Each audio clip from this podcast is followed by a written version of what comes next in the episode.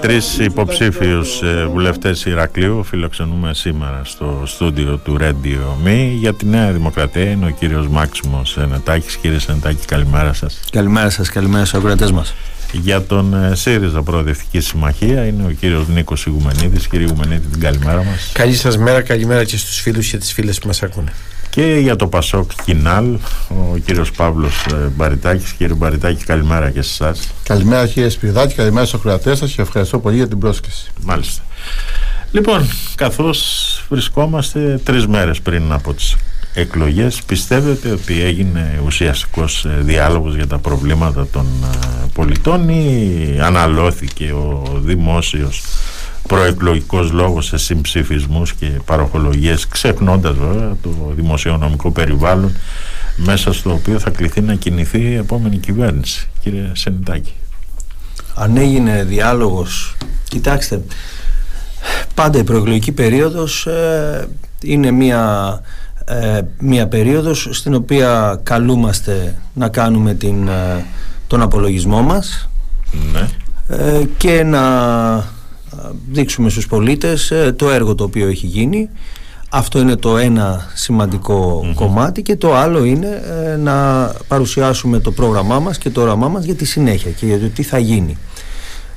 Οπότε όλη αυτή την περίοδο από την δική μας πλευρά ε, προσπαθήσαμε να αναδείξουμε παρά τις ε, προκλήσεις που είχε η χώρα τα, το μεταρρυθμιστικό έργο το οποίο έχουμε παρουσιάσει τα αποτελέσματα τα οικονομικά ε, που έχουμε τα αποτελέσματα στην παιδεία, στον πολιτισμό σε όλους τους τομείς ξεχωριστά ανάλογα τη θεματική που είχαμε αναπτύξει και ποιο είναι το διακύβευμα, ποιο είναι το όραμά μας για το μέλλον. Έγινε αυτός ο διάλογος ε, επαναλαμβανόμενα θα έλεγα ε, γιατί πάμε και σε πολλά μέσα ναι. ε, και ε, νομίζω ότι όλο αυτό, όλο αυτό ξέρετε στο σύστημα το οποίο ζούμε αυτή τη στιγμή η, αυτά είναι πιο πολύ λεπτομέρειες οι πολίτες βλέπουν ψηφίζουν για πρωθυπουργό αυτή τη στιγμή Σωστά. και άρα λίγο το διακύβευμα έχει επικεντρωθεί στο, στα δύο πρόσωπα, τα δύο βασικά πρόσωπα, τους βασικούς πολιτικούς αντιπάλους, το Μητσοτάκη και το Τζίπρα. Ναι. Και μετά από όλη αυτή την ανάλυση κάθε φορά που κάνουμε λέμε ότι το, το διακύβευμα είναι Μητσοτάκης ή Τσίπρας. Ναι. Ε, θα, προφανώς θα με συγχωρήσουν οι συνάδελφοι από τα άλλα κόμματα απλά μιλάω για το κεντρικό διακύβευμα και όχι βέβαια για ε, τα άλλα τα μικρότερα κόμματα τα οποία και αυτά προσπαθούν να πείσουν τους πολίτες ότι μπορούν να έχουν ένα ρόλο στην ε, επόμενη μέρα. Άρα η κουβέντα έγινε ε, και νομίζω ότι οι πολίτες έχουν όλα τα στοιχεία εκείνα που χρειάζονται ε, για να πάρουν την απόφασή τους. Αν θα ψηφίσουν τον ε, Κυριάκο Μητσοτάκη για πρωθυπουργό της χώρας ή αν θα ψηφίσουν ε, τον κύριο Τσίπρα. Μάλιστα. Κύριε Γουμανίδη θα ήθελα να σας παρακαλέσω να είμαστε όσο γίνεται πιο σύντομοι στις τοποθετήσεις μας για να προλάβουμε να κάνουμε μια ουσιαστική πιστεύω συζήτηση και να καλύψουμε όσο γίνεται περισσότερα θέματα για την επόμενη μέρα των εκλογών. Κύριε Γουμανίδη. Ωραία. Πιστεύω ότι έγινε πολιτικός διάλογος στην προεκλογική περίοδο. Θα μπορούσαν να αναδειχθούν στη συζήτηση και στην. Ε, τα, αρκετά προβλήματα που έμειναν πίσω, τονίστηκαν λιγότερο, συζητήθηκαν λιγότερο. Πάντως διάλογος έγινε. Νομίζω ότι ωστόσο ε, υπάρχει μια εντονότατη πόλωση, άσχετο πως δεν φαίνεται με εκδηλώσεις παρόμοιες του παρελθόντος, φαίνεται μια ησυχία, μια ηρεμία ή μια εικόνα του δεν ενδιαφέρεται ο κόσμος δεν νομίζω ότι είναι έτσι υπάρχει αυτή η υπο, υποβόση θα έλεγα αυτή η έντονη πόλωση ναι. ίσως σε ένα βαθμό και σχετικό με την εκρηκτικότητα των προβλημάτων ε, και της καθημερινότητας των Ελλήνων πολιτών πιστεύω επίσης σε αυτό το προεκλογική συζήτηση σε αυτό το προεκλογικό διάλογο δεν έλειψε σε ορισμένες περιπτώσεις ο τοξικός λόγος ναι. Και τρίτο στοιχείο, για να κλείνω κιόλας, ναι. ακολουθώντας και την οδηγία σας για σύντομες ναι. απαντήσεις, ε, νομίζω ότι ανεξάρτητα σε ποιους αρέσει ή δεν αρέσει και αν αρέσει ή δεν αρέσει ε, νομίζω ότι το θέμα των μετεκλογικών συνεργασιών είναι στο τραπέζι των συζητήσεων είναι στο επίκεντρο των θεμάτων που απασχολούν τους Έλληνες πολίτες Μάλιστα Κύριε Μπαριτάκη Κύριε Σπιδάκη ποιος θα, ποιος θα το περίμενε ότι προηγουμένως μίλησε ο κύριος Εντάκης για μικρά κόμματα και μάλλον σας συμπεριλαμβάνει και σας. Εμείς ε, προφανώς εννοούσα, προφανώς εννοούσα ε, βάση ποσοστών. Ναι, ναι, όλοι, το, το, όλοι το καταλάβαμε, και το καταλάβαμε, το καταλάβαμε. βεβαίως, απλά να το προσθέσω ναι. και εγώ για να μην έχω παρεξηγήσει και ούτε θέλω να μειώσω κάποιον προφανώς. Κύριε Σπιδάκη την πραγματικότητα βεβαίω και τη δεχόμαστε. Προσπαθούμε για το καλύτερο προσπαθούμε να πείσουμε τους πολίτες. Ναι. θεωρώ ότι έγινε πολιτικός διάλογος και όχι μόνο το διάστημα της προεκλογικής περίοδου Άλλωστε η προεκλογική αυτή περίοδος είχε μεγαλύτερο διάστημα, ανεπίσημα τουλάχιστον, αφού αν δεν είχαμε και τα τέμπη, οι εκλογές θα είχαν τώρα προηγηθεί, θα είχαν ναι. προγραμματιστεί έτσι και νωρίτερα. Ε, κοιτάξτε, εμείς, σαν Πασόκ κίνημα αλλαγής, προσπαθήσαμε και, θε, και, θεωρώ ότι καταφέραμε να είμαστε μακριά από την τοξικότητα, μακριά από την πόλωση. Προσπαθήσαμε να επικοινωνήσουμε ε, με τους πολίτες ε, πάνω στα προβλήματα, τα πραγματικά που αντιμετωπίζουν οι πολίτες και ε, με λύσεις και προτάσεις σε ένα πρόγραμμα το οποίο αγγίζει την κοινωνία, γιατί, διότι ο στόχος μας είναι η κοινωνία να είναι στο προσκήνιο. Με βάση λοιπόν αυτά και με βάση τις θέσεις και τις προτάσεις που είχαμε έγινε διάλογος, επικοινώνησε και ο Πρόεδρος και τα στελέχη του Πασόκ Κινήματος Αλλαγής με τους πολίτες και βέβαια θεωρούμε ότι ο ενημερωμένος πολίτης μπορεί να αποφασίσει καλύτερα, να έχει την κρίση και μεθαύριες εκλογές να κρίνει τι ακριβώς θέλει να είναι η επόμενη μέρα για τον τόπο. Τώρα εγώ θα σας παραπέμψω επειδή και οι τρεις αποφύγατε να μου μιλήσετε για τις υποσχέσεις παροχών που και τα τρία κόμματα έχουν ε, κάνει στην προεκλογική περίοδο. Θα σας παραθέσω μια δήλωση του διοικητή της Τράπεζας της Ελλάδος του, του κυρίου Γιάννη Στουρνάρα στην ε, ημηρεσία Κά, κάπως ίδια τα είπε και στην ναυτεμπορική σε συνέντευξή του όπου εκεί ο κύριος Στουρνάρας δήλωσε ότι δεν υπάρχει ο δημοσιονομικός χώρος στην Ελλάδα για να χωρέσουν όλες αυτές οι εξαγγελίες που γίνονται προεκλογικά εσείς τι λέτε κύριε Σενετάκη. Λοιπόν, σας είπα και στην εισαγωγή μου ότι ε, ο ένας λόγος είναι ο, μέσα στην προεκλογική περίοδο γίνεται η αποτίμηση και γίνεται ναι. και η παρουσίαση του προγράμματος. Ναι. Το πρόγραμμά μας και τις προτάσεις μας τις παρουσιάσαμε στον ελληνικό λαό και μάλιστα ένα καινούριο στοιχείο το οποίο έχει πέσει στο τραπέζι και έχει προταθεί και από εμά είναι η κοστολόγηση ναι. αυτών των μέτρων των οποίων ε, προτείνουμε εμείς. Λέμε για παράδειγμα αύξηση των μισθών ίσον τόσα ε, εκατομμύρια ευρώ. Ναι. Αυτή μάλιστα την κοστολόγηση ε, προτείναμε προς όλα τα κόμματα να γίνει ε, και από κάποιον ανεξάρτητο φορέα για όλα τα κόμματα ναι, ναι. ώστε ο κόσμος όχι, να όχι για να έχουμε μια αποστηρωμένη πολιτική με, μόνο με νούμερα αλλά πάνω κάτω να έχει ένα μπούσουλα. Αν αυτό που συζητάμε είναι παραμύθι ή αν μπορεί να γίνει πραγματικότητα. Δηλαδή για παράδειγμα αυτό που λέμε εμείς ότι το, ε, το πρόγραμμα του ΣΥΡΙΖΑ κοστίζει 80 δις την τετραετία ναι, ναι. εμείς το λέμε μετρώντας κάποια πράγματα. Ε, ο ΣΥΡΙΖΑ λέει ότι δεν είναι έτσι ή ότι θα γίνει από εδώ, θα γίνει από εκεί. Προφανώς και η πολιτική ε, παίζει σημαντικό ρόλο αλλά και ένα νούμερο πάντα είναι ένα νούμερο το οποίο πρέπει να το ξέρουμε. Σε ό,τι αφορά ε, τη δήλωση του, του Προέδρου ε, του, της ε, Τράπεζας της Ελλάδος είναι κάτι το οποίο λέμε και εμείς εμείς ε, το πρόγραμμα το οποίο συζητάμε και οι προτάσεις οι οποίες έχουμε θέσει είναι ήδη στο μεσοπρόθεσμο ε, για την επόμενη τριετία. Δεν λέμε κάτι τρελό, ε, λέμε ένα πρόγραμμα που πάνω κάτω είναι η συνέχιση της πολιτικής μας και το οποίο το έχουμε βάλει σε βάσεις για να υλοποιηθεί τα επόμενα χρόνια. Άρα θεωρώ ότι η δήλωση του κυρίου Στουρνάρα αφορά περισσότερο αυτά τα οποία κατηγορούμε και εμείς τα 80 δις ας πούμε του ΣΥΡΙΖΑ ναι. παρά το δικό μας πρόγραμμα το οποίο είναι και κοστολογημένο και ενταγμένο ε, μέσα στα πλάνα τα επόμενα, στους επόμενους προϋπολογισμούς της ε, Ελλάδας. Σίγουρα πάντως οτιδήποτε γίνεται από τη δική μας μεριά γίνεται μέσα ε, στη λογική της δημοσιονομικής σταθερότητας γιατί τα επόμενα χρόνια να ξέρετε και είναι και ένα από τα ζητήματα που συζητάμε το μόνο σίγουρο είναι η αβεβαιότητα και εκεί πρέπει να έχουμε ένα ισχυρό ε, κράτος οικονομικά που να μπορεί ε, να ανταπεξέρχεται στις δυσκολίες ε, όπως γίνεται και σήμερα. Μάλιστα. Εσείς τι λέτε, κύριε Γουμενίδη; Μιλάνε όλοι, μιλάει και ο κύριος Τουρνάρας. Μισό λεπτό, κύριε Γουμενίδη. Σας κάνω την ερώτησή μου. με το, προ, το πρόγραμμά σας είναι κοστολογημένο; Γιατί ακούμε συχνά πυκνά τον κύριο Μητσοτάκη και γενικά και οι υποψήφιους βουλευτές από τη Νέα Δημοκρατία να υποστηρίζουν ότι με ένα τέτοιο πρόγραμμα θα μπούμε σε νέο μνημόνιο. Μιλάνε όλοι μιλάει και ο κύριος Τουρνάρας ναι. έτσι ξεκίνησα την απάντησή μου ναι. και έτσι ξεκινάω και τώρα πότε αλήθεια ο κύριος Τουρνάρας διαχωρίστηκε ή εξέφρασε θέση διαφορετική από τις θέσεις της Νέας Δημοκρατίας; Ναι. πότε αλήθεια ο κύριος Τουρνάρας διαχωρίστηκε ή εξέφρασε θέση διαφορετική από τις θέσεις των δανειστών μας; Και γι' αυτό ακριβώς τον τοποθέτησαν και σε αυτή τη θέση ναι αν είναι κοστολογημένο ή όχι το πρόγραμμα. Εγώ ρωτάω πολύ απλά. Η Νέα Δημοκρατία είχε πει ότι θα διατηρήσει τη 13η σύνταξη που μοίρασε ο ΣΥΡΙΖΑ. Γιατί την έκοψε μόλις εκλέχτηκε; Για λόγους δημοσιονομικού εκτροσιασμού. Πόσα χρήματα λέμε εμείς στο πρόγραμμά μας 5,5 δις. Πόσα λέει η Νέα Δημοκρατία ξεκίνησε από τα 25, πήγε στα 50, πήγε στα 75, η Μπίλια έκατσε στο 83. Ναι. Οι προτάσει δικιά σας προσθέτονταν και ρωτώ, η δικιάς μα.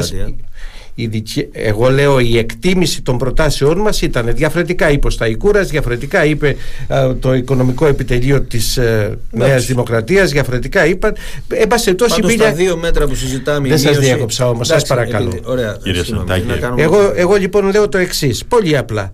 Πόσα χρήματα λέμε εμείς ότι είναι, είναι 5,5 δις.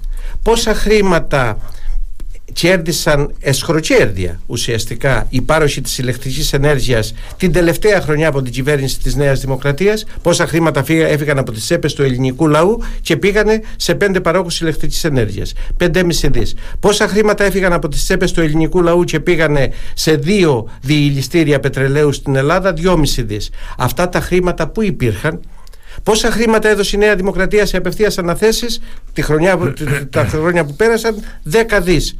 Πού ήταν αυτά που έφυγαν από τον κρατικό προϋπολογισμό; Και εν πάση περιπτώσει λέτε η οικονομική σταθερότητα έτσι αντιλαμβάνεστε την οικονομική σταθερότητα τα άδεια ταμεία που παραδώσατε το 2015 ή τη χρεοκοπία της χώρας στην οποία οδηγήσατε με την πολιτική σας; Το θέμα λοιπόν δεν είναι οικονομικό. Είναι πρώτα απ' όλα και κυρίως πολιτικό και αφορά τον πολιτικό προσανατολισμό. Βεβαίως, αν θέλω να εξυπηρετήσω πέντε παρόχους ηλεκτρικής ενέργειας, ναι, δεν μπορώ να τους εξυπηρετήσω με το πρόγραμμα προτείνω και αυτοί κινδυνεύουν. Σε αυτούς θα κοστίσει πράγματι ακριβά το πρόγραμμά μας.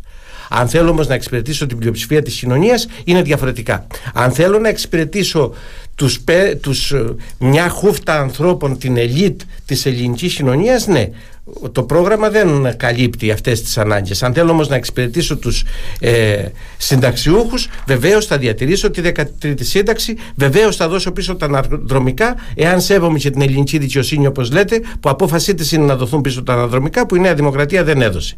Και δεν βγήκε να πει ότι δεν τα έδωσε για δημοσιο, λόγους δημοσιονομικού εκτροσιασμού.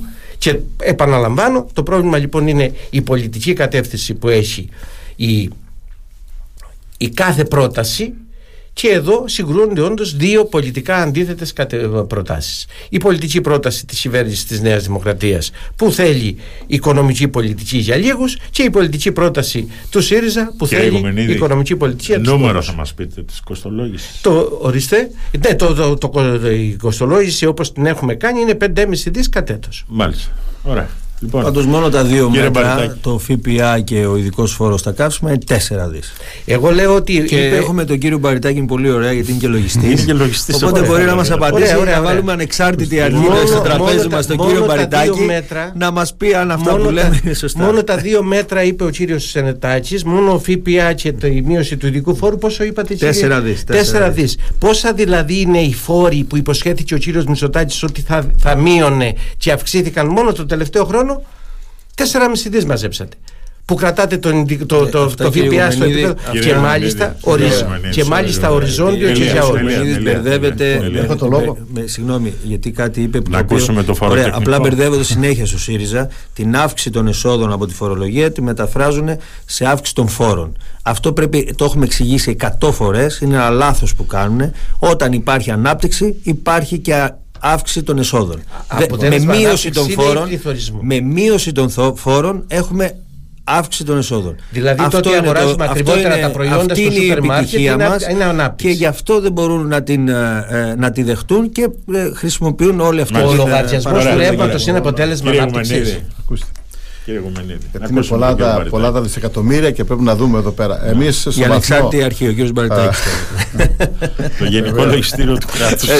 Έτσι, έτσι. Λοιπόν, είναι αλήθεια ότι η έμεση φορολογία είναι η πιο σκληρή φορολογία διότι ακουμπάει ε, κυρίως τη μεσαία τάξη, τα χαμηλά εισοδήματα Σωστά. και δεν διαφέρει από το φόρο που πληρώνει ένας ας πούμε ξενοδόχος ή ένας μεγάλος ε, εισαγωγέας από το φόρο που πληρώνει και ένας μικρός ε, μισθοσυντήρητο ή ένας συνταξιούχος. Ναι. Ε, το πρόγραμμα του Πασόκ είναι συγκεκριμένο και οριοθετημένο μέσα στα πλαίσια των αντοχών της ελληνικής οικονομίας.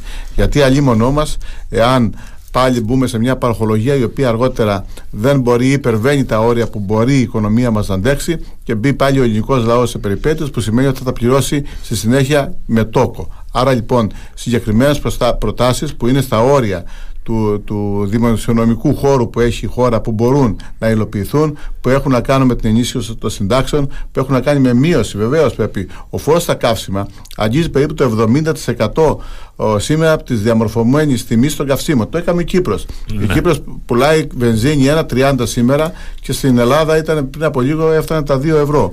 Γιατί, Γιατί υπάρχει αυτή η μεγάλη φορολογία.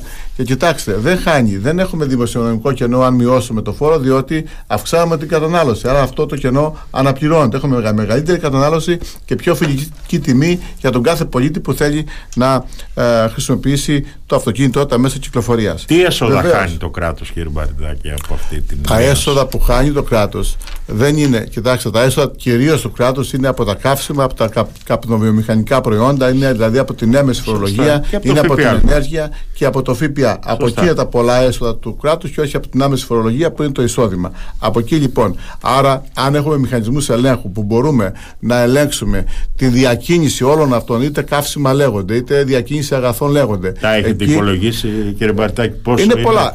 πόσα είναι τα αν, έσοδα Αν είχαμε καταφέρει να ε, ελέγξουμε πλήρως ναι. τη διακίνηση, ειδικά των καυσίμων και ναι, καπνοβιομηχανικών ναι. προϊόντων, θεωρώ ότι η ελληνική οικονομία δεν θα έχει κανένα απολύτως πρόβλημα. Τα έσοδα που χάνονται από εκεί είναι πολλά δισεκατομμύρια καθέτος. Δεν μπορώ να ξέρω αυτή ακριβώς τη στιγμή πόσα είναι. Είναι όμως ναι. πάρα πολλά από τα λαθρεμπόρια και όλα αυτά τα οποία. Πάντως, κύριε Καριτάκη, να βοηθήσουμε. Είχαμε... Είναι κάτι διαχρονικό. Είναι διαχρονικό. Άρα είναι κάτι δεν το είναι οποίο κάτι... δεν μπορούμε να βασιστούμε Βεβαίως, για να κάνουμε όχι, πρόγραμμα. Το λέω υποθετικά. Συμφωνώ. Μα τι λέτε τώρα; Συμφωνώ. Τι λέτε. Γιατί ο κύριο ο κύριος Χουμενίδης λέει ότι ξαφνικά θα έρθουν, θα τα πιάσουν όλα και θα βρουν 10 δις που δεν δηλώνονται και θα κάνουμε με αυτά το πρόγραμμα. Δυστυχώς, όσες προσπάθειες και αν έχουν γίνει, δεν έχω καταφέρει σήμερα καμιά ελληνική κυβέρνηση να το ελέγξει στο απόλυτο. Γι' αυτό λέμε. Βελτιώνονται. Βελτιώνονται. Βεβαίως γίνεται προσπάθεια και η ηλεκτρονική διακυβέρνηση βοηθάει προς αυτή την κατεύθυνση. Εμείς λοιπόν λέμε ε, κοστολογημένο πρόγραμμα με βάση τις ανάγκες της ελληνικής οικονομίας που να αφορά την ενίσχυση της μικρής και μεσαίας τάξης. Σήμερα άκουσα μια δήλωση, δεν ξέρω αν είναι αλήθεια, του κυρίου Κατρούγκαλο ότι θα επαναφέρει τον αύξηση των εισφορών. Είναι κάτι που πλήγωσε πραγματικά. Προφανώς και είναι λάθος και δήλωσε ο κύριος Κατρούγκαλος ότι εντάξει. δεν, δεν ισχύει, ε, έγινε. Έτσι, γιατί απλώς είναι δύσκολο, δύσκολο να το πιστέψουμε γιατί ο κύριος Κατρούγκαλος είναι αυτός που το έφερε και μάλλον το άρεσε. Και άρα αφού λέει ότι είναι λάθος τώρα, αφού λέει ο κύριο Κατρούγκαλος ότι είναι λάθος, να μας πει αν ήταν λάθος και τότε που το έφερε. Ποιο είναι λάθος που το είπε σήμερα. Ποιο έφερε ο Το να είναι η ασφαλιστική εισφορά ποσοστιαία με τα εισοδήματα. Αυτό που, που έπνιξε όλους τους ελεύθερους επαγγελματίες. Και να μας πει λοιπόν ο κύριος Κατρούγκαλο. Γιατί, γιατί δεν το καταργήσατε πούμε, Αμέσως το καταργήσαμε. Ο πρώτος νόμος του Βρούτσι κατήργησε αυτό. Αμέσως το καταργήσαμε. Γιατί είχε πνίξει όλους τους ελεύθερους επαγγελματίες. Και, και είναι σημαντικό να πει ο κύριος Κατρούγκαλος, λοιπόν- αφού, ήταν αφού είναι λάθος, είναι λάθος αυτό που είπε σήμερα ή αυτό που είχε κάνει τότε. Δεν, ήταν, δεν είπε λάθος, δεν είπε τέτοιο πράγμα καθόλου. Να προστατεύει ο κύριος Κατρούγκαλος. Να πούμε και αγαπητέ Νίκο ότι ο νόμος Κατρούγκαλο με τη φορολογία πήγε στο 80% τη φορολογία τότε των μεσαίων επιχειρηματιών ε, με τις ασφαλιστικές φορές. Ήταν κάτι το οποίο δυστυχώς η μεσαία τάξη, το ξέρω ε, από πρώτο χέρι, διότι ότι με την επαγγελματική μου ιδιότητα πραγματικά ήταν, πολύ μεγάλη και υπερβολική φορολόγηση ε, σε φόρο και ασφαλιστικές φορές. Το είναι θέμα δεν είναι η επαγγελματική ιδιότητα του καθενός, είναι ο πολιτικός προσανατολισμός. Βεβαίως. Εγώ λοιπόν λέω αυτό που ίσχυε τότε ήταν μια λάθος επιλογή ε, στη διαδικασία υπερφορολόγησης της μεσαίας επιχείρησης. Επιχειρηματικότητας. Κοστολογημένα λοιπόν προγράμματα, κύριε Σπυριδάκη, να βλέπουμε με ειλικρίνεια τους πολίτες τι μπορεί να γίνει, ποιες είναι οι ανοχές της ελληνικής οικονομίας και βεβαίως με μια ιδιαιτερότητα να στηριχθούν τα χαμηλά και μεσαία εισοδήματα και στην αναδρομικότητα των συντάξεων που πρέπει και οφείλει το κράτος μετά τις αποφάσεις των δικαστηρίων να επιστρέψουν και ναι. την ενίσχυση με το ΕΚΑΣ που και αυτό κατοργήθηκε με παλαιότερο νόμο που πρέπει να επανέλθει και να δοθεί και βέβαια να ενισχυθούν μέσα από τα προγράμματα και είναι οι νέοι με τις νέες κατοικίες που προβλέπεται μέσα από το Ταμείο Ανάκαμψη που δεν είναι καμία δυστυχώς αναφορά. Η Νέα Δημοκρατία και στην υγεία η οποία ε, μόνο το 2% του Ταμείου Ανάκαμψης προσδιορίζει, ενώ πρέπει να πάμε στο 8 με 10% που είναι ευρωπαϊκός μέσος όρος. Και τις κοινωνικές κατοικίες για 100.000 με 150.000 κατοικίες που γίνονται σε άλλα προγράμματα σε άλλες χώρες, που δεν γίνεται καμία κουβέντα δυστυχώς και ούτε περιλαμβάνεται που θα μπορούν οι νέοι μας να έχουν κατοικία και να μπορούν να μένουν στον τόπο τους και όχι να φεύγουν εκτός.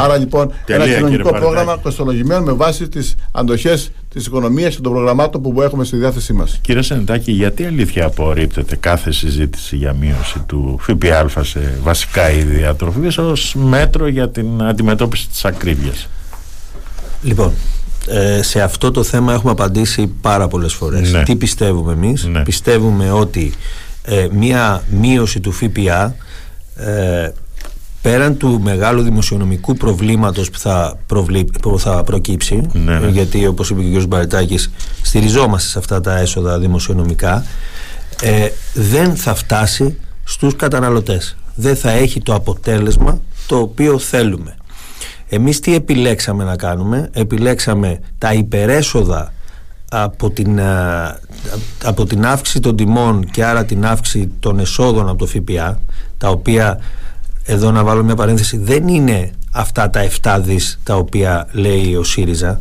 Από αυτά τα 7 δις μόνο 1,8 προκύπτει από την αύξηση του ΦΠΑ λόγω της ακρίβειας.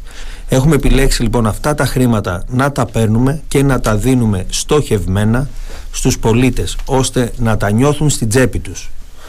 Οποιαδήποτε άλλη διαδικασία και αποδείχτηκε αυτό και, στο, και ας πούμε στην Ισπανία και σε άλλες χώρες που το κάνανε και πρόβλημα δημοσιονομικό είχαν, αλλά το βασικότερο δεν ανακουφίστηκαν τα νοικοκυριά. Οποιαδήποτε τέτοια διαδικασία μείωσης του ΦΠΑ δεν πρέπει να γίνει για να αντιμετωπίσει μια κρίση, αλλά πρέπει να ναι. γίνει ε, σε οικονομική βάση τέτοια ναι, ναι. ώστε να είναι μόνιμη και να ανακουφίζει να περάσουμε σε μια επόμενη φάση της οικονομίας. Και τι ήρθαμε να πούμε εμείς, ότι στα επόμενα δύο χρόνια θα εξεταστούν όλοι αυτοί οι συντελεστές για το ΦΠΑ και ναι θέλουμε να προχωρήσουμε στα, εφόσον είμαστε κυβέρνηση μετά από δύο χρόνια σε μείωση του φόρου προστιθέμενης αξίας. Άρα, άρα απαντώ ότι δεν είναι λύση για την ακρίβεια τώρα. Είναι όμως κάτι το οποίο θέλουμε προκειμένου να ακουφίσει μόνιμα τα νοικοκυριά. Και θα το κάνουμε στα επόμενα μετά από δύο χρόνια που θεωρούμε ότι τα δημοσιονομικά με τον τρόπο που διαχειριζόμαστε την οικονομία θα το σκόνουν. Κύριε Γουμενίδη, με βάση αυτά που λέει και ο κύριος Ανετάκης, πιστεύετε ότι με την... όταν θα μειωθεί ο ΦΠΑ θα υπάρχουν έλεγχοι ώστε τελικά αυτή η μείωση να περάσει στην τσέπη των ε, πολιτών, των καταναλωτών; Πρώτον, το τι πιστεύει η Νέα Δημοκρατία και με βάση το τι πιστεύει, είπε ο κύριος Σεντάκη ότι κινείται, το είδαμε. Το έχουμε ζήσει από την εφαρμογή της πολιτικής της. Είναι η πολιτική που οδήγησε σε χρεοκοπία την οικονομία της χώρας ε, καλά, δεν το λες και χρεοκοπία. Γιατί δεν χρεοκόπησε η χώρα το 10. Το Α, τώρα το 10... πάλι πάμε εκεί. Όχι, ναι. γιατί δεν κατάλαβα. Ποιος κυβερνούσε. Άρα και εσείς κάνατε μνημόνιο. Βεβαίως κάναμε μνημόνιο. Ωραία, μπράβο. Τα λέμε λοιπόν στην ίδια βάση. Τώρα, ε, ε, ποιος χρεοκόπησε τη χώρα, φάνηκε στο τι ταμεία αφήσατε. Απλώς κύριε Γουμενίδη, είπαμε ότι τώρα είναι, είμαστε συγκρίνουμε το 19 με το 23. Α, το 19 με το 23. Ναι, πώς φτάσαμε στο 19, πώς φτάσαμε στο 15, πώς φτάσαμε στο 10.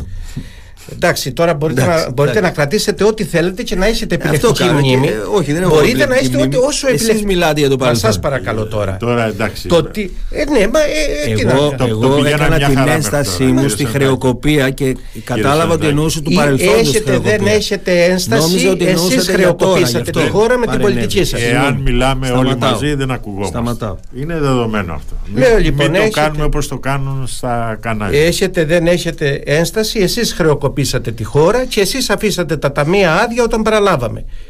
Αυτό ήταν, αφήσατε άδεια ταμεία και μιλάτε και έχετε το πολιτικό θράσος να μιλάτε και από πάνω για αχρία στο τρίτο μνημόνιο που στο κάτω-κάτω της γραφής, εμείς όταν το υπογράψαμε αυτό το τρίτο μνημόνιο, αμέσως μετά ξαναπροσφύγαμε στην ψήφο του λαού, στην γνώμη του ελληνικού λαού, αφού άλλαξε η θέση μας από τη θέση του Γενάρη του 2015. Πάμε παρακάτω. Για το τι πιστεύετε λοιπόν, επαναλαμβάνω, το θέμα είναι, δεν είναι οικονομικό, είναι πολιτικός προσανατολισμός. Για τους λίγους ή για τους πολλούς. Και εσείς έχετε επιλέξει για τους λίγους. Δικαίωμά σας να επιλέγετε για τους λίγους. Δηλαδή, να το πω πρακτικά, όταν ο κύριος Μητσοτάκης είπε θα διατηρήσουμε την 13η σύνταξη που έδωσε ο ΣΥΡΙΖΑ.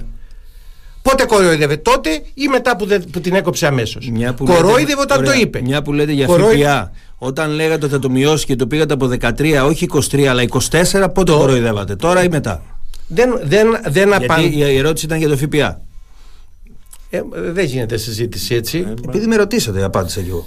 Ναι, ε, δηλαδή κόψατε, κόψατε 13η σύνταξη επειδή πήγαμε το ΦΠΑ στο 24%. Ωραία, όχι. Το, το, λοιπόν, πότε κορόιδευε ο κύριος Μητσοτάκης και κατά τη γνώμη μου ο κύριος Μητσοτάκης και τότε κορόιδευε και σήμερα κοροϊδεύει που λέει ότι σε δύο χρόνια θα πάρει μέτρα. Αυτή είναι η ουσία. Διότι η πολιτική της Νέας Δημοκρατίας είναι πολιτική που οικονομικά συμφέρει μία ελίτ στην Ελλάδα. Δεν συμφέρει, όχι μόνο δεν συμφέρει, είναι σε αντίθεση με τα οικονομικά συμφέροντα της συντριπτικής πλειοψηφίας της κοινωνίας. Αυτό είναι αν θέλετε το κοινωνικό, το αποτύπωμα, το ταξικό πρόσημο αυτής της πολιτικής και το που συγκρούεται σε σχέση με την πολιτική του ΣΥΡΙΖΑ. Εκεί είναι η διαφορά μας, στον πολιτικό προσανατολισμό. Αν λύσουμε αυτό το θέμα, προφανώς υπάρχουν θέματα και με, την, με τους ελέγχους στην αγορά και με τους ε, ελέγχους της συνθήκης εργασίας και με το σώμα επιθεώρησης εργασίας και με ένα σωρό πράγματα τα οποία προφανώς τα συζητάμε. Αλλά δεν μπορείς να συζητάς όλα αυτά τα μέτρα θέλοντας με την πολιτική σου να ευνοήσεις τους λίγους. Ε, ένα σύντομο σχόλιο για να μην διακόπτω. Ναι. Σωστά, ο πολιτικός προσανατολισμός είναι αυτό που εξηγούμε τι θέλουμε να κάνουμε. Το θέμα όμως είναι τι κάνουμε. Και ξαναλέω, ο ΣΥΡΙΖΑ όταν ήρθε το ΦΠΑ το αύξησε. Εμείς όταν ήρθαμε μειώσαμε αμέσως το 2019 το ΦΠΑ σε βασικά είδη, βρεφικά είδη και, και προχωράμε και σε περαιτέρω μειώσεις. Στον καφέ το μειώσαμε εμείς, το ξαναγυρίσαμε και στα τρόφιμα το μειώσαμε εμείς. Άρα, ναι, ο πολιτικό ο πολιτικός προορισμός είναι το ζητούμενο. Είναι, όχι, είναι το ζητούμενο, είναι το θέμα. Αλλά το θέμα είναι και τι κάνεις. Ναι, ο ΣΥΡΙΖΑ. Τον καφέ για να ναι, καλμάρουν ναι, τα Μόνο 10 δευτερόλεπτα. Ο ΣΥΡΙΖΑ όταν ήρθε παρέλαβε τα μία μείον μισό δις. Εσείς όταν ήρθατε παραλάβατε εκτός μνημονίων και με τα μία 37 δις. Διατηρούμε αυτά τα Λοιπόν, κοιτάξτε να δείτε.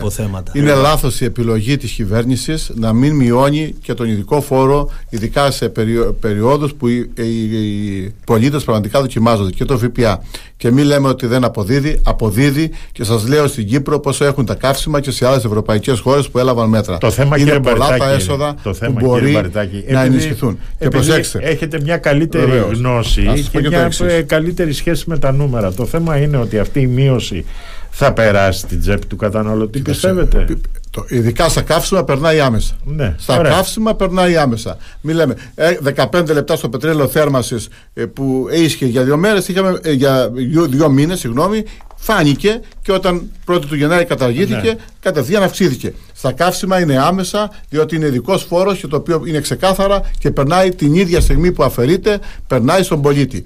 Το να λέμε έχουμε υπερέσοδα. Τι σημαίνει υπερέσοδα, κύριε Με το, με το ΦΠΑ τι γίνεται. Με το ΦΠΑ είναι και θέμα ελέγχου. Ναι. γιατί, κοιτάξτε, το ΦΠΑ εισπράττεται από τον πολίτη, από τον ναι. καταναλωτή ναι. και η επιχείρηση που μεσολαβεί τον αποδίδει στο κράτος. Άρα λοιπόν μια μείωση του ΦΠΑ σημαίνει ότι έχουμε και ένα ελεκτικό μηχανισμό να μπορέσουμε να δούμε ότι η μείωση που είναι σε ένα προϊόν, ας πούμε στη ζάχαρη, στο αλεύρι ή, το, ή οτιδήποτε άλλο, ναι. έχει περάσει στην κατανάλωση. Ναι. Πολλοί το κάνουν, κάποιοι ενδεχομένως κερδοσκοπούν και το βάζουν στην τσέπη. Άρα είναι και θέμα το του ηλεκτρικού μηχανισμού, μια μείωση στα καταναλωτικά αγαθά θα πρέπει να έχουμε και ένα ηλεκτρικό μηχανισμό. Όμως μείωση στην τιμή της ενέργειας που μιλούσαμε και λέγαμε παρέμβαση στη λιανική τιμή. Δεν είναι κύριε Σπυριδάκη να λέμε υπερέσοδα. Τα υπερέσοδα τι σημαίνει, ότι ο πολίτης, ο καταναλωτής θα έχει πληρώσει από χρήματα που δεν έχει. Άρα λοιπόν, αν παρεύεις στην ώρα τους και μειώσεις το κόστος ενέργειας, παρεμβαίνοντας στη λιανική τιμή, ελέγχεις. Δεν είναι το θέμα δηλαδή, αλλά το κράτος τι θέλει; Το κράτος, η κυβέρνηση, ο Σταϊκούρας, βεβαίως και εισπράττει. Άρα λοιπόν γεμίζει τα δημόσια ταμεία. Από πού τα γεμίζει, από την ευρεία κατανάλωση. Είναι ξεκάθαρα. Η έμεση φορολογία είναι η πιο βάρβαρη φορολογία και στην Ελλάδα η έμεση φορολογία συνεχίζει να είναι σε ψηλά και, ε, ε, που δεν ανταποκρίνεται. Και να πω και κάτι άλλο. Μπορεί να δόθηκα κάποιες αυξήσεις μισθούς στους μισθούς. Αυτό δυστυχώς οι, οι, οι, αυτές οι αυξήσεις έχουν ήδη απορροφηθεί από τις αυξήσεις που ε, έχουν γίνει στην αγορά στα κατοικά προϊόντα διότι το, η, αυ, η αυξήση των, των, των καυσίμων τι γίνεται; Περνάει σε όλα τα είδη πρώτης ανάγκης Όλα. Είτε μεταφορές είναι, είτε εμπόριο, είτε υπηρεσίες. Όταν σου ξεφύγει η ενέργεια και τα καύσιμα, κύριε Σπυρδάκη, είναι αλυσιδωτές και κλιμακωτές αυξήσεις στην αγορά. Δεν σταματούν. Δεν έχουν σταματημό.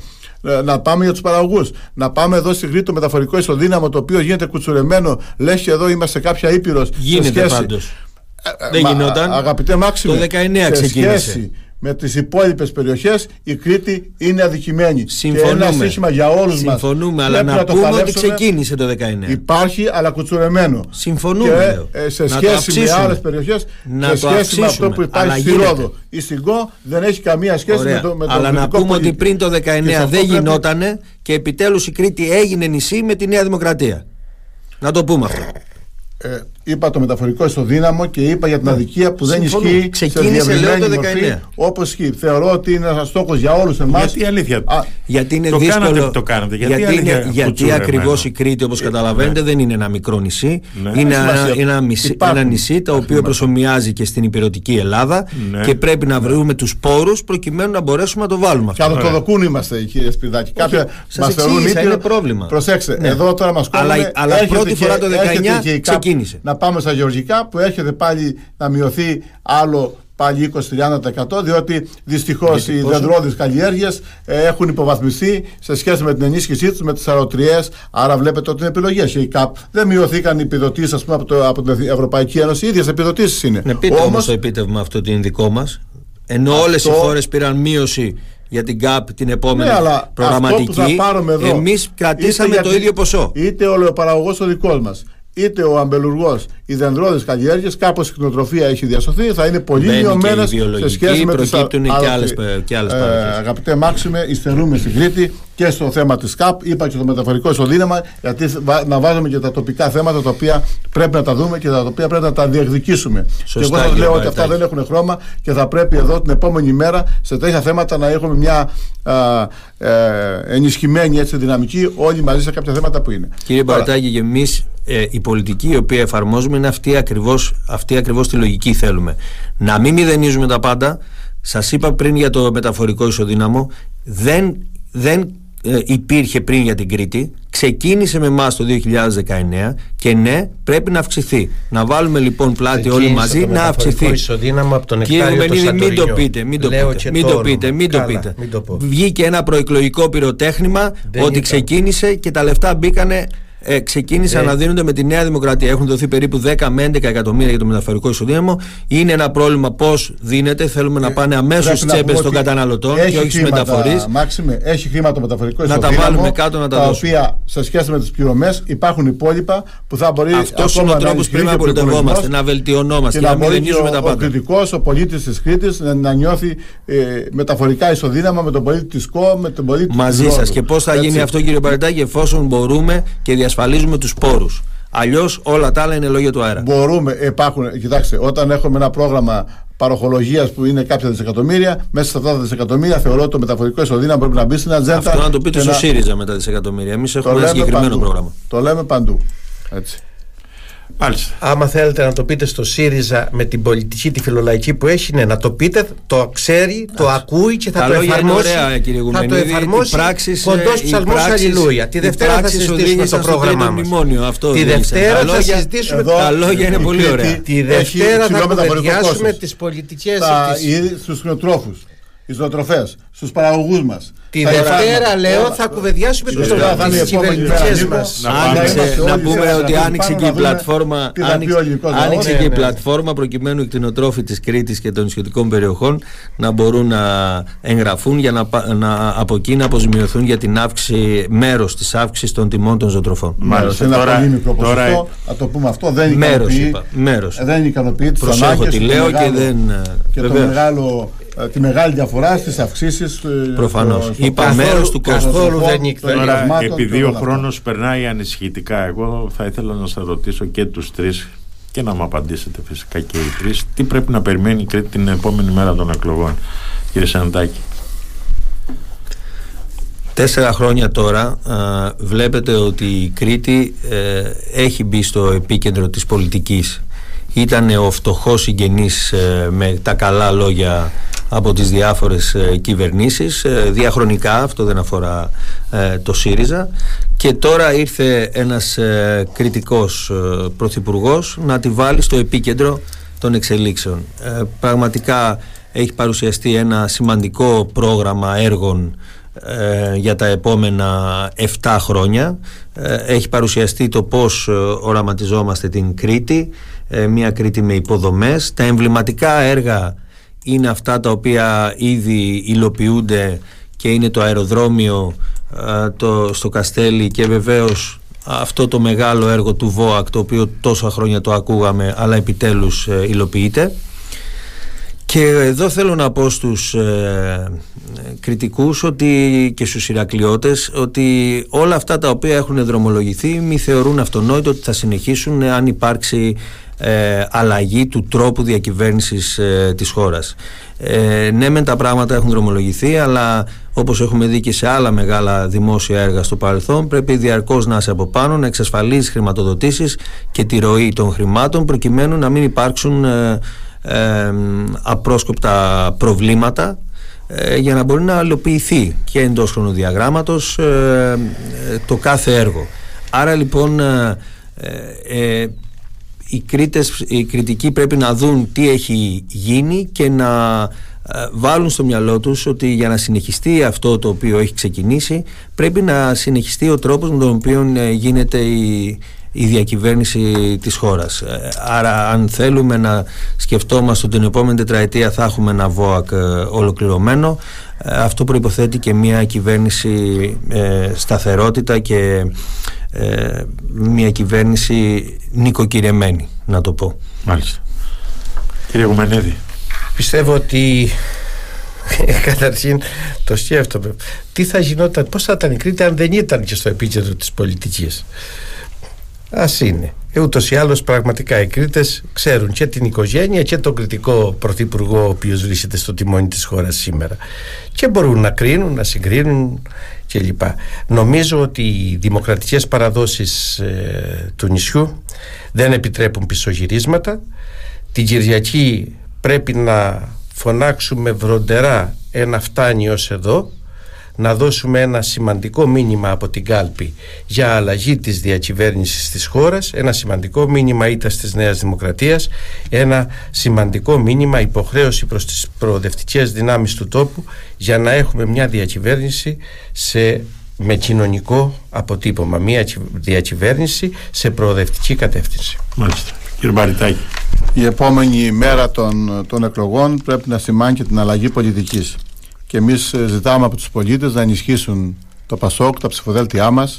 Για τον Ομέρα Κλειό έχουμε ένα πολύ δυναμικό ψηφοδέλτιο. Θεωρώ και πιστεύω ότι η Κρήτη που ήταν ένα κάστρο του ΠΑΣΟΚ παλαιότερα ότι θα ενδυναμώσει και θα φέρει πάλι στο προσκήνιο το, το ΠΑΣΟΚ σε όλη την περιφέρεια της Κρήτης.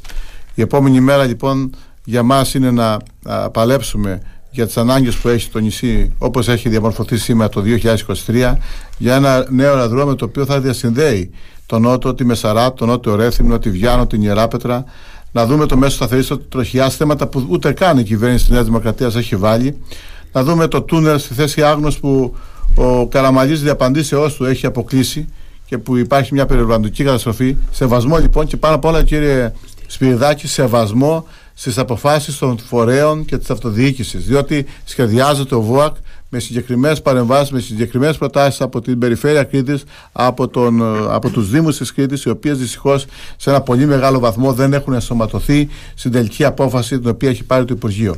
Εμείς λοιπόν θέλουμε μια, μια Κρήτη που όλοι μαζί, με βάση τις προτάσεις των φορέων και ειδικά της αυτοδιοίκησης, θα μπορέσουμε να σχεδιάζουμε ένα καλύτερο μέλλον για τους πολίτες, για τους νέους και για τους ε, μισθωτούς και συνταξιούχου που διαμένουν πάνω στο νησί. Λοιπόν, σας ευχαριστώ και τους τρεις, κύριε Σαντάκη, κύριε Γουμενίδη, κύριε Μπαριτάκη.